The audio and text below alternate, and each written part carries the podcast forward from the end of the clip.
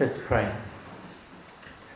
Lord God, grant unto us ears to hear your word, minds to know your will, and a heart that longs to serve you and love you in godliness and truth through Jesus Christ our Lord.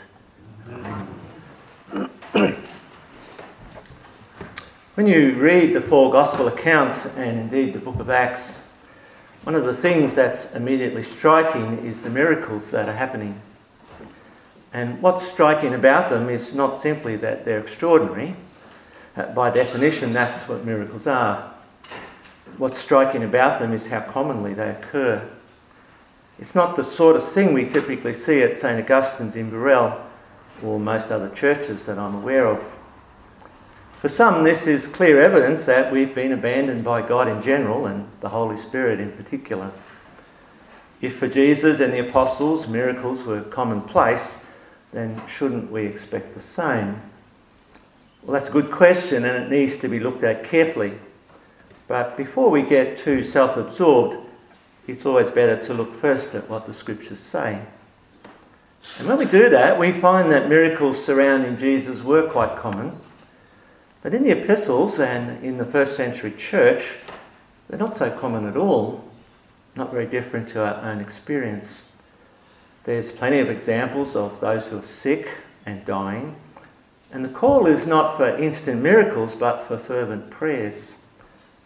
If the Holy Spirit has abandoned us, then seemingly He's abandoned the first century church even before the apostles died. And I don't believe that for a moment. So, what's the explanation? Well, Peter tells us in verse 12 of Acts chapter 3 that, miracles have nothing to do with our own personal power or godliness. That miracles don't testify to our spirituality, but rather they testify to the message of the salvation. As the writer to the Hebrews tells us, God testified to the message of salvation by signs and wonders and various miracles, and by gifts of the Holy Spirit distributed according to his will. And Peter makes the same point at Pentecost. He says that Jesus, the Messiah, was accredited by God by miracles and wonders and signs. So it seems clear that miracles are not a testimony to our spirituality or godliness, but rather they're a testimony to God's power, to God's Messiah, to God's message of salvation, and now to the authority that God has given to his apostles, his messengers. And if that's so, then we already have all the testimony that we need. We have confirmation that Jesus is the Christ, the apostles are his messengers, and the gospel is his message. And what we don't need is a new confirmation. We don't need a new message. We don't need a new miracle. For what we have in the New Testament is all sufficient. It's all of the message that God needs to bring repentance and faith and salvation to completion. So we can be totally confident that what we have in the writings of Moses and the prophets, and now in Jesus and the apostles, is God's final revealed word to us until the coming of Jesus in glory. Our confidence is not in miracles, but in the living and abiding Word of God. Now, when we do read God's Word, one of the mistakes that we easily make when trying to understand the Bible is that we confuse the indicative and the imperative, uh, the descriptive and the prescriptive. Now, the indicative is simply a statement of what is, about what happened. It's not a command, it's a description. It's not a statement of what should be, it simply says what is or what was. But an imperative, now that is a command. It's not a suggestion or simply a description. It prescribes what we have to do. And the good news is that the New Testament Greek makes it very clear what's indicative and what's imperative. It's built into their spelling and grammar. But sometimes it's less than obvious when we read it in English. So we can make the mistake of reading what's simply a description and treating it as a command. We can make the mistake of reading what Jesus and the apostles did with miracles and assume that we're commanded to do likewise. If Peter commanded lame beggars to rise up and walk, then shouldn't we be doing the same? What's wrong with us if we don't or we can't? Well, I don't think there's anything necessarily wrong with us at all. Because what Peter did is indicative of what happened. It's not a command of what should be. Miracles happen because they attest to the authenticity and the authority of Jesus, the apostles, and the gospel. The imperative is not that we should expect miracles, but that we should submit ourselves to what they testify to. And that is the authenticity of the gospel message and the authority of God's word. Now, there's also another way in which we misunderstand the indicative and the imperative. And that can often happen when we talk about the gospel. It's not simply that we confuse the two, but rather that we go straight to the imperative, straight to the command, straight to the prescription, and we forget about the indicative.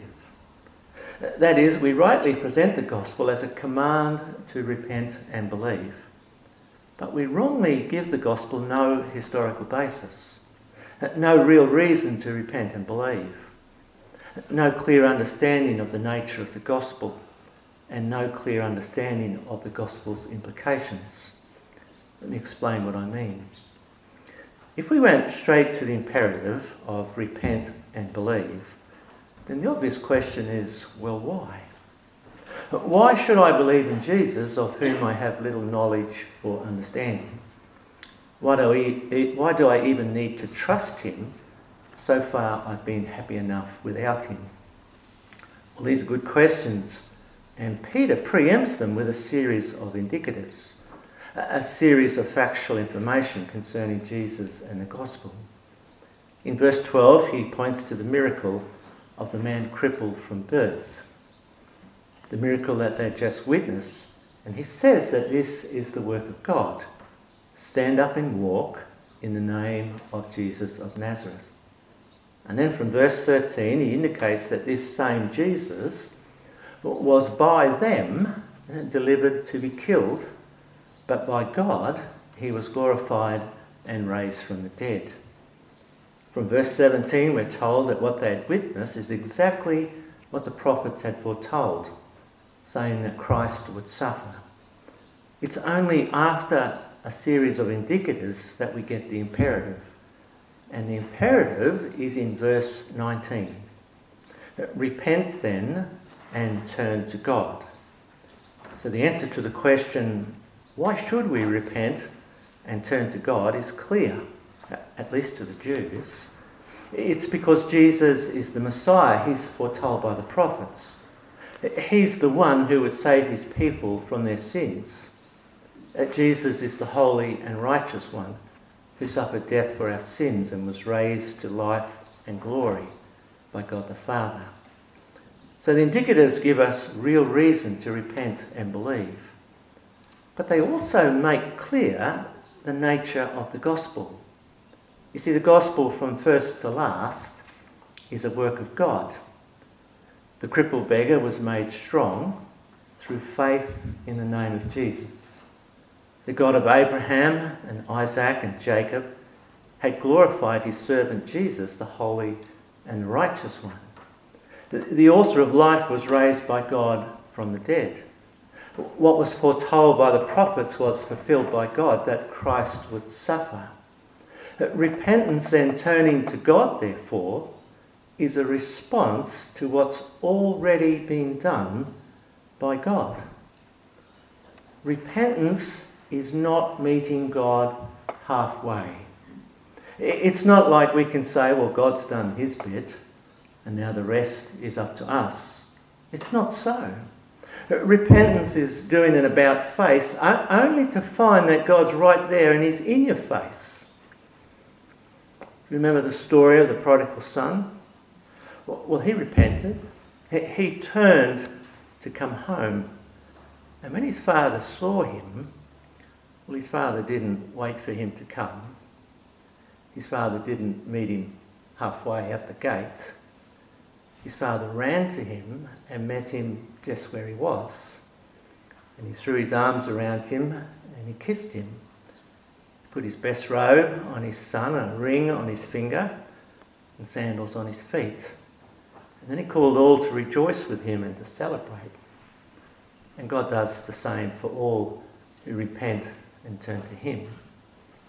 So we shouldn't think that the gospel is a call for us to clean up our lives so that God might deem us worthy of his favour. If we thought that, we'd never receive his favour. If we thought that, then repentance would cease to be the response of our heart to God's love and mercy, and it would become a gritty determination that will wear down our body and our soul and our spirit a soulless determination that, was, that would leave us despairing in our failure or proud in our feeble success. See, truth is, repentance is as much a gift from God as is faith and salvation. And the gospel calls us to repentance so that in the present we might receive the gift of sins forgiven, wiped out, and nailed to the cross and that in the future we might receive the promise of times of refreshing, the opportunity to hasten the day of Christ. For God the Father will again send Christ when the time comes for everything to be restored, and the salvation of every living soul, yours and mine included, will bring that day closer and closer. Now, so far, the message of the gospel has been all good news. But it would be a huge mistake if we thought that the message was just one possibility among many. For though the imperative to repent and believe the gospel is entirely inclusive of whosoever calls upon the name of the Lord, there's no exceptions to that. It's also entirely exclusive of those who do not listen to everything that Jesus tells us. As Peter says from verse 22, that Jesus is the prophet, which, which we read about today in Deuteronomy, of whom Moses speaks. He's the one whom the Lord God has raised up. We must listen to everything he tells us. And anyone who does not listen to him will be cut off from among his people. Now, Peter here is not simply saying that you have to believe in Jesus to be a Christian. I mean, that's self evident that Christians believe in the Christ. He's saying that you have to believe in Jesus to belong to God. And if that's not clear, he spells it out in the next chapter. You see, he says, Salvation is found in no one else, for there is no other name under heaven by which we must be saved. Now, up to this point in Acts, the church was having favour with all the people. But these exclusive claims of the gospel, well, they meant that Peter and John ended up in jail. And though one day you or I may conceivably end up in jail for making the same claim, in the short term at least, such a claim will gain you few friends. What it will gain you is the scorn of a culture that simultaneously denies all manner of truth and yet affirms all manner of nonsense. And then it gives the whole thing the veneer of virtue and calls it tolerance. Far from being tolerant, it's entirely intolerant of the Christian gospel. And if we remain faithful to the gospel, as we must, then increasingly we will bear the scorn of a cultural worldview that's not simply different or indifferent to us, but hostile. So be ready for that. And don't let fear leave us mute. As Peter says in his first epistle, he says, always be willing to suffer for doing and saying what's right. And if we do, we'll be blessed. Let's not fear what others fear, and let's not be frightened. But in our hearts, always set apart Christ as Lord. Always be prepared to give an answer to everyone who asks us. to give a, a reason for the hope that we have. But let's do it with gentleness and respect. Let's keep a clear conscience so that those who speak maliciously against our good behaviour in Christ might be ashamed of their slander. Brothers and sisters, we have every reason to be confident of the message of the gospel. It's been confirmed and accredited by God, by signs and wonders and miracles, and it's been attested to by the apostles and the prophets. And it's good news. It's news that salvation is not only God's gift to us, but it's also God's work for us from beginning to end, from first to last. And because the divine indicatives of what God has done and what God has promised to do are so extraordinarily radical, then we should expect the divine imperatives of repentance and faith to be no less radical and no less extraordinary. You see, salvation is never merely a veneer, a renovation, a minor adjustment. Salvation is always a transformation. And sometimes that transformation is relatively slow, and sometimes it's really sudden. But always, it's a qualitative and a radical change. So expect to see that in your own life and in the lives of all who call upon Christ's name. So declare the gospel with confidence. Like Peter, be opportunistic and bold. Share God's word at every opportunity with great patience and careful instruction. For the time is coming when people will not put up with sound teaching. So keep your head in every situation endure hardship, do the work of an evangelist, discharge all the duties of your ministry. For in keeping the faith and fighting the good fight, we know that there's stored up for us a crown of righteousness, which the Lord Himself will award us on that day. Not only us, but all who long for His appearing. Even so, come, Lord Jesus. Let us pray. We thank you, our Father, that your power, your glory, and your mighty works testify to our Saviour and his saving message of the gospel. Thank you that the message of salvation is a declaration of your work from first to last and a command for us to take hold of that which you offer to us as a gift. Thank you for the gift of your Holy Spirit, the forgiveness of sins, the promise that Christ shall return in glory to restore all things according to your purpose and glory.